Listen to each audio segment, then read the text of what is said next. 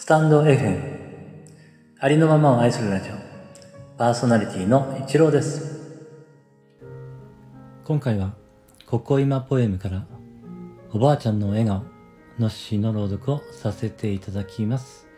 よろしくお願いいたします。ここ今ポエムおばあちゃんの笑顔。まだ日も昇らぬうちに畑の見回りをするおばあちゃん。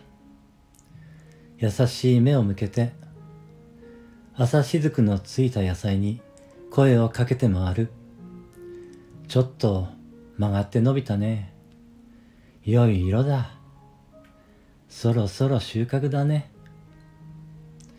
汗びっしょりの笑顔で泥まみれの手で収穫したのはカゴにあふれんばかりの野菜たち。野菜たちはさあどうだ？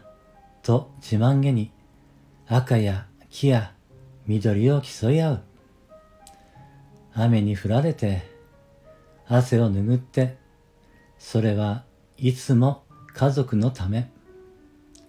私たちの体と心の栄養を毎日黙々と作っている。